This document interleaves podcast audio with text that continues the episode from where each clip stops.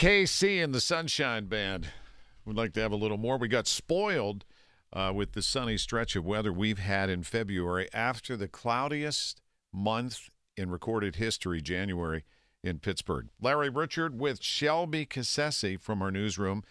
Uh, by the way, if you just tuned in, Marty Griffin uh, and his wife, Christine, posted a great video yesterday afternoon. If you want to know kind of what happened to Marty, where he is, and what's next, it's a great way to catch up. So go to his Get Marty Facebook page or X and uh, check it out. And we thank everybody who sent well wishes to Marty. Shelby, good morning. Good morning. And yeah, definitely prayers out to Marty. We're definitely thinking about him.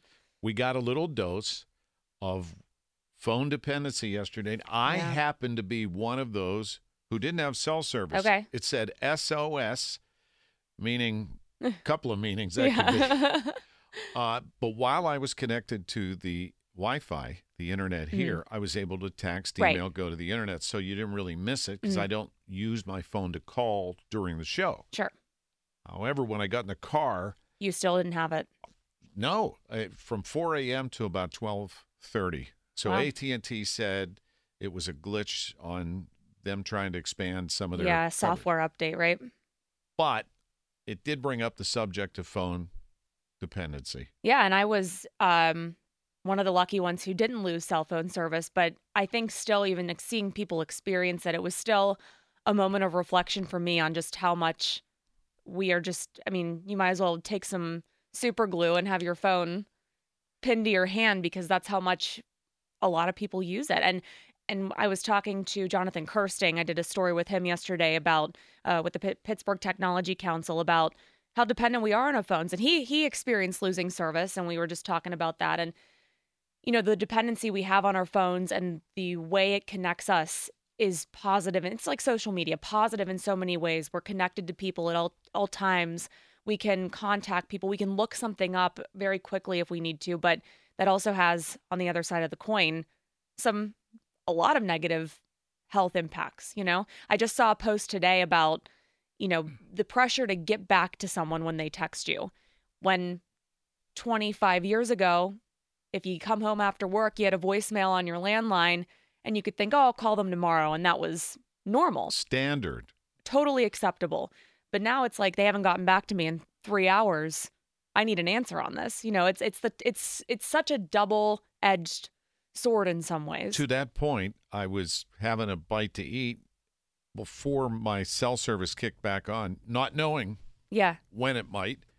And it was very frustrating. And then it kicked on. And then I started getting all these texts. Yeah. Well, I started answering them. Yeah. Like they had just come in, but they were old, you know, several hours old. And people were kind of laughing at yeah. me. Like, no, I wanted to know that, that then.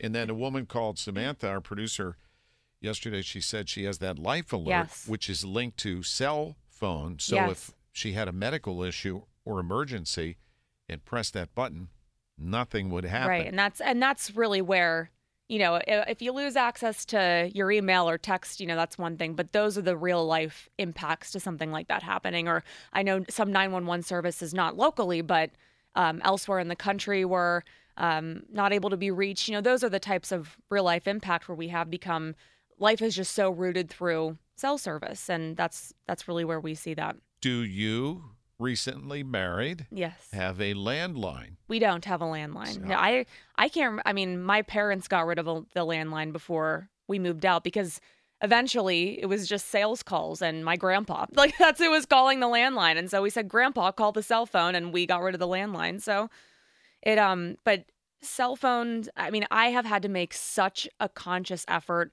to find time to put my phone down because if not, I will be on TikTok for an hour. There goes an hour of my time. It literally idle, just doing absolutely nothing. So you're not alone. It's it's I've I, my husband calls me out for it, rightfully so. But I've had to implement things where you know, okay, I come home from work and instead of sitting on my couch for an hour scrolling, my phone goes upstairs on the charger and I go downstairs and do something not even productive. Like if I want to watch a show and and do it uninterrupted by so my cell phone. You consciously separate yourself I have from your to. phone. Um, there, there are a lot of people that can't do that. I have a policy now that um, I tried to start in the new year where if I'm if I'm in bed and getting ready to go to sleep or just waking up, no social media. I mean, I can I can shoot a last minute text, but I want to focus on the book that I'm reading or having a conversation with my husband. And scrolling and scrolling social media before you go to bed, I think, has proven to reduce the quality of your sleep. To yeah, because you start getting anxious. Give about you bad things. Mental health impact. So there, I mean. Or you get so a text from your spouse, where's the Drano at ten yeah, p m? Right. You want to avoid the Drano text at ten p m So um, the do not disturb mode, airplane. I mean, I've had to really find different ways because if not, I'm protecting me from me because um, I am really hooked. We have a news show overnight where it's four University yes. of Pittsburgh Communication college students, and it's called K D K Next Take. And one of the things listening, because I'm up early, we're driving in, is uh, one of the hosts said, she spends an average of eleven hours with her phone a every day. Because you get, and, do you get the notification on Sundays about your yeah, the time you, look you spend? And it's like yeah. how much time you spend on your phone. Yes. All right, before we run out of time, I wanted to uh, thank you. After next week, you're going to be headed to T V. You're working with uh, W P X I. Yeah, yeah. I'm uh, freelance there in their sports department. That's not changing. Um, you know, still going to be around there for whatever help they need. Um, but, you know, as much as I love news, sports is my deepest passion in terms of work, and just going to take the freelance route and see what happens, but going to be dedicating my time to sports. And oh, I can't wish you the best of luck. Thank you. I can't thank you enough, Larry. And just, I mean, this has been my home base professionally in so many ways. I was an intern at the Fan ten years ago in college. I was here part-time, which really got me started in news for a couple of years. And then I came back here as the full-time news reporter. So it's uh, emotional in so many ways because of the people here and people like you and Sam, obviously, and Andy Lindbergh, who I've sat across every day for three years. Andy That's what Lindbergh. makes it tough. It's what makes it tough. Well, you will be missed, but we're cheering you on. Thank and you. And we'll see you next week, too. Yeah. Well, while we're at it, good move. Pirates, Mitch Keller. Seven, yeah. seventy-seven million dollars, five years, fifteen Yeah, I mean, you know, this year. is a commitment to the message that they've put out there over the last number of years of committing to your own homegrown talent and keeping guys internally. We know that the Pirates... Um, It's tough to compete in a world where there are Major League Baseball teams paying one player more than your entire payroll. It's hard to, it's, how do you do that, right? And mm-hmm. so that's what their focus is, is this homegrown talent. They've had this farm system coming up for years. They're here, you know, these guys that they've said, wait and wait because we have some talent coming up.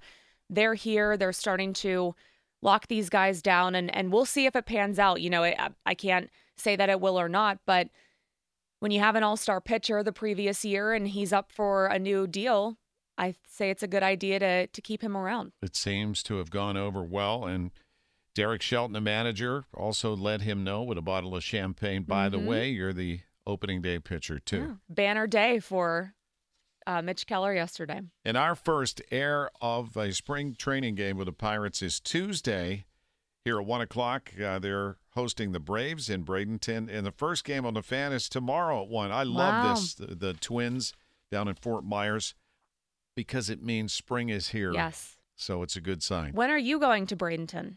The end of, uh, well, next month, going back. Me too. My parents were, are snowbirding down there. It's a great it's place. It's this time. I start to get the Florida itch this time of year. We always visit them once a year, at least once a year, so... Can't wait to see you. Thank you, Shelby. Thanks, Larry. Shelby Cassese. And coming up, you're going to meet our new reporter. Next. We just talked to Shelby Cassese and wish her well. She has another week and then off to T V land. And then we are announcing our newest addition to our news team. And we're excited about it because we all know her. She's entering her twenty-ninth year here at K D K Radio. Tamira Rush. Pittsburgh person, born and bred, Hill District, and my first producer on the, the, the morning show here. Yes. You excited? I'm very excited. And for those that don't know, Tamira has produced John Cigna, then worked with me, then you've worked with Mike Pintek, you've worked with Marty Griffin for what you were just telling me. I, I forgot how long, fourteen years. Yes, I worked with Marty for fourteen years. I started here. I started as an intern as well. And then I was the overnight producer with Bob Logue for three years, and I transitioned from the overnight producer to John Cigna. Bob Logue. Mm-hmm. Yes. Can you share with us now what were under the covers? Because he always had the undercover club. The undercover club. But you keep that secret. A lot of knowledge, trust and believe. He so, educated a lot of people overnight. So you went to I U P. I graduated from I U P. I'm a first. I'm a Penn Hills graduate. Let's start there. Okay. And then I know I, Penn Hills. I got you. Yes, a Penn Hills graduate, and I graduated from um, I U P in nineteen ninety-six. You know, Kathy Bergman is a Penn Hills person. Yes, we have a lot of Penn Hills we've yeah, had lot, over the years. A lot of good people in Penn Hills I've yes. met over the years. So this is an opportunity for you to go out and report news. well, After yeah. being a producer for so long. Yes, I think I read it. I posted this on Facebook, and I I read a comment from someone who that she responded and said, "Congratulations! It shouldn't have." Taken so long. long. And I wanted to respond to that, but I thought about it and I said, why? Because whether it took me twenty-nine years or two days, it was when I was ready. And this is a perfect opportunity for me to make a transition. And the fruits of my labor are my children. And I see that. And for those that don't know, your daughter's in the business. Yes, my daughter is in Florida, in Jacksonville, and she's a news anchor there. And she's been in the business since she graduated from college. So she's been there probably in, in the business now for like eight years, eight or nine years. So her path to this was paved by you, and she's been really successful. Yes. And I know you're very proud of her. And what did she say when you told her, hey, Mom's going to be a reporter too now? Yeah, she said, Mom, it, it's about time. And and she's very supportive. You know, they all are. My son's in L A. He's getting his master's at U S C. What's um, he getting his master's in? Curious. In um, higher education. In higher education. Well, good. There's, there's no greater calling, I think, than educating our kids. Yes. That's awesome. And Kayla is at Ohio State. The Ohio State. The? The Ohio State. Ohio State she's a University. There. Yeah. So my kids are the fruits of my labor of my twenty-nine-year process of trying to figure this thing out. I mean, you all, everyone here knows me. You guys, it seems like I grew with all of you. You are f- like family to me. And you guys knew, I mean, I was a single mom for a very long time. I've yes, been married were. for eight years, but I was a single mom. So I was in transition constantly. So now I'm at home and I'm at a standstill of what's next for me. And there's one person who is very near to my heart. She knows who she is if she's listening. I would have conversations about what I'm going to do moving forward, because producing was something that I can do with my eyes closed. I started out, I mean, I could make calls in my sleep. I mean, back when the late Bob O'Connor was mayor, I would call him at four o'clock in the morning. I was close with the people from Santorum, former, well, Senator Santorum. I knew those people. And it's like I had a connection with the city council people. So people know who I am from behind the scenes, but now it's time for me to step outside my comfort zone and get out there and show people who I really am. And tell Pittsburgh stories. Exactly. And, I, and I'm here to tell. And it, it's it's a prime op- opportunity for me to deliver news that's fair and balanced. And sometimes we've gotten away from that. A lot of things now is opinions and people's opinions of what things should be. And, and s- I don't want to I, I don't want to walk that line. Sadly, a lot of people can't separate one from the other because it's so biased. Yes. Nationally. Yes. You know, and without putting your opinion, a true journalist does that. The who, what, where, when, and why. Tell the story, and, and that's be, that, and be and close it out. I mean, and and that's where I'm at. So it's it's a process. It's like I'm a flower blooming, and I'm and I'm well, excited look to at do you. It. I'm excited. I really am. So, Rush. And I'm, I'm I'm I'm I'm asking everyone out there to, you know, look me up on Facebook. Um, it's Tamira Cox. You can email me at Tamira, T I M I R A dot Rush, R U S H, at Odyssey dot com with any interesting ideas, topics, stories. I'll be glad to assist in any way. So what will your air name be now? Have you decided? I have not, but I'm you so... You better decide. It's I, Monday. Well, no, but I'm Tamira Rush. I've been Tamira Rush. I know. Rush, we we all And did. That's exactly who I'm going to continue. Okay. Well, but thank con- you, Larry. Congrats to you. Mm-hmm. Thank you so much. And I, I know your it. family and friends are very proud of you. This is a great opportunity, and I'm sure you'll do well. Thanks so and much. I appreciate nobody it. Nobody earned it more than you. That's the truth. Amen. Amen to that. Tamira Rush. This is the Big K Morning Show, the music of Hollywood. I love movies. I always have. Might be a good weekend to head to the movies, and I want to introduce you to somebody I met last Thursday. There was a screening of Snoop Dogg's movie, The Underdogs, which is out and streaming for the last few weeks. And I want to introduce you to the owner and chief film critic. She is the movie scene queen, Mercedes Williams, who has just arrived back home from Hollywood on the red eye. How are you feeling right now, Mercedes? A little jet lag. Nobody um, warned you for that quick four-hour flight, but I'm here and excited. Yeah, and it, it's yeah. At least you get back coming this way faster than you go out. But you were attending the fifteenth Annual African American Film Critics Awards.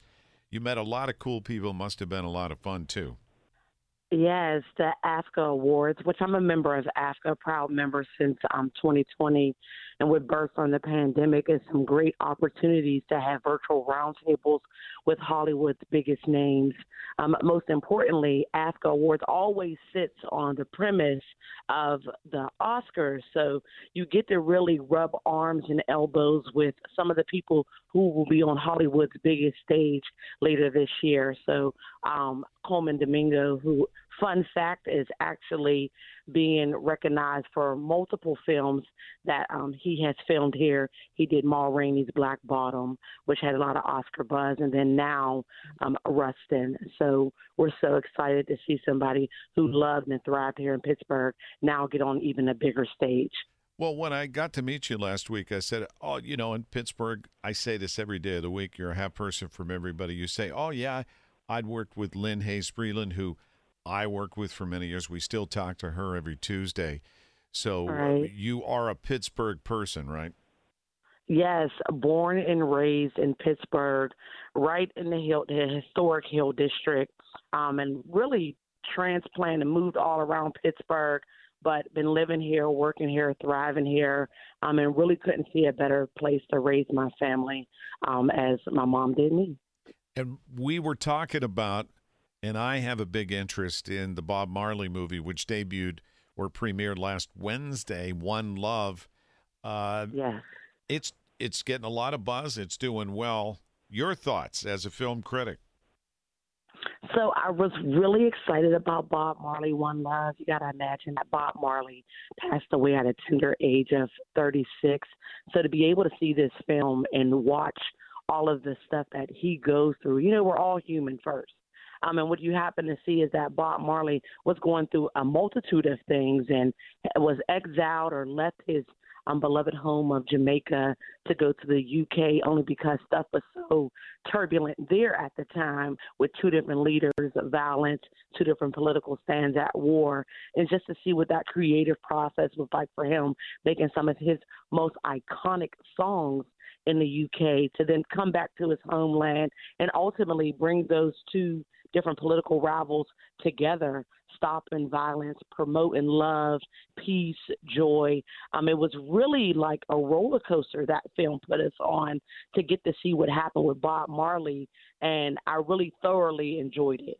And a lot of people don't realize that he was shot and his wife by the warring yeah. factions and almost lost his life even at a younger age, and then come to find out, now this isn't part of the movie, but I just happen to know as he was getting cancer treatments, and again, you pointed out he passed at the age of thirty-six, his last public performance was at the old Stanley Theater, which is now the Benedum, here in Pittsburgh. And Rich Engler, the legendary concert promoter, became very good friends with him and the Wailers, and uh, there's always that Pittsburgh connection. But what a story. Right. What the depth of that story.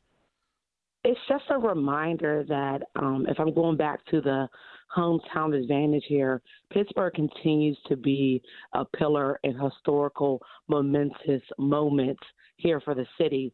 And I know that when you told me that bit of information, it also, just like the film, implored me to want to learn a little bit more about Bob Marley, his life, his legacy, his music. So to know that this is one of his last stops, it's like, oh, how great this city must be, as people are even continuing to work and move about the country, that Pittsburgh continues to remain a stop on any tour. We're with Mercedes Williams, movie scene queen. That said, I'm curious if you know uh, August Wilson. Obviously, if you're from the Hill, you know that part of the story and the great museum that they created out of his childhood home. I actually got right. to interview him uh, when he first came on the scene for Fences as a stage performance. Denzel Washington uh, portrayed, mm-hmm. you know, the main character in that story. And then we right. had Ma Rainey's Black Bottom. You said uh, that, that you're everybody almost Oscar worthy. It should have been, and, and more than it was. Right. Are there more August Wilson movies adaptations coming up? So I'm not sure. I know that there is a stint or a run on Broadway right now. We're always excited to see August Wilson um, on a big screen. And I know that people like Denzel Washington and Viola Davis have um, propelled August Wilson even on a bigger screen after his death. Um, I want to go back for just a second because his home, his childhood home on the Hill District, fun fact, I went to Duquesne University, and when I was thinking about what I was going to do with this multi-platform journalism degree, um, my very first news package was on August Wilson's childhood home. I don't know if you remember, but um, the, he used to have a, a, a moniker in front of the house, a sign for it to being a historic landmark, and someone knocked it down just by accident. That was my first reporting live from the Hill District story. So um, August Wilson is a family friend as well. Um, he actually has several plays. One of his plays, Jitney, he has a character that is kind of sort of based on his friend, Salah Udine, who also happens to be my grandmother's brother and my maternal uncle. So there's just, again, we were talking about earlier, those zero degrees of separation. Um, August Wilson is a Pittsburgh treasure, but also a close family friend. So anytime he does any work, I mean, and when I say he, I mean his cycle plays are either reincarnated into a motion picture or on Broadway, or even, I don't know if you know this or if you've been able to attend, the backyard of his childhood home is a theater, which has some very amazing plays. It's always so good to see um, his name both on a local, a national, and a global front. Mercedes Williams, owner and chief film critic, movie scene queen. How do they find you? Um, you can find me on Instagram. The website is w w w dot movie scene queen dot com. Instagram is at movie scene queen dot com. And if you are riding down, this is just new, if you are riding down Bigelow Boulevard, we just, a Movie Scene Queen just adopted that portion of the highway between Bigelow and Heron and all the way downtown. So we'll be putting in pockets of love and peace of our own Um, and a homage to Bob Marley over the next two years right there. So you'll also be able to see our name there as well. Well, appreciate you doing this, especially after taking the red eye from L A. Get some sleep and have a great weekend. Thank you so much. You as well. Thank you. Mercedes Williams.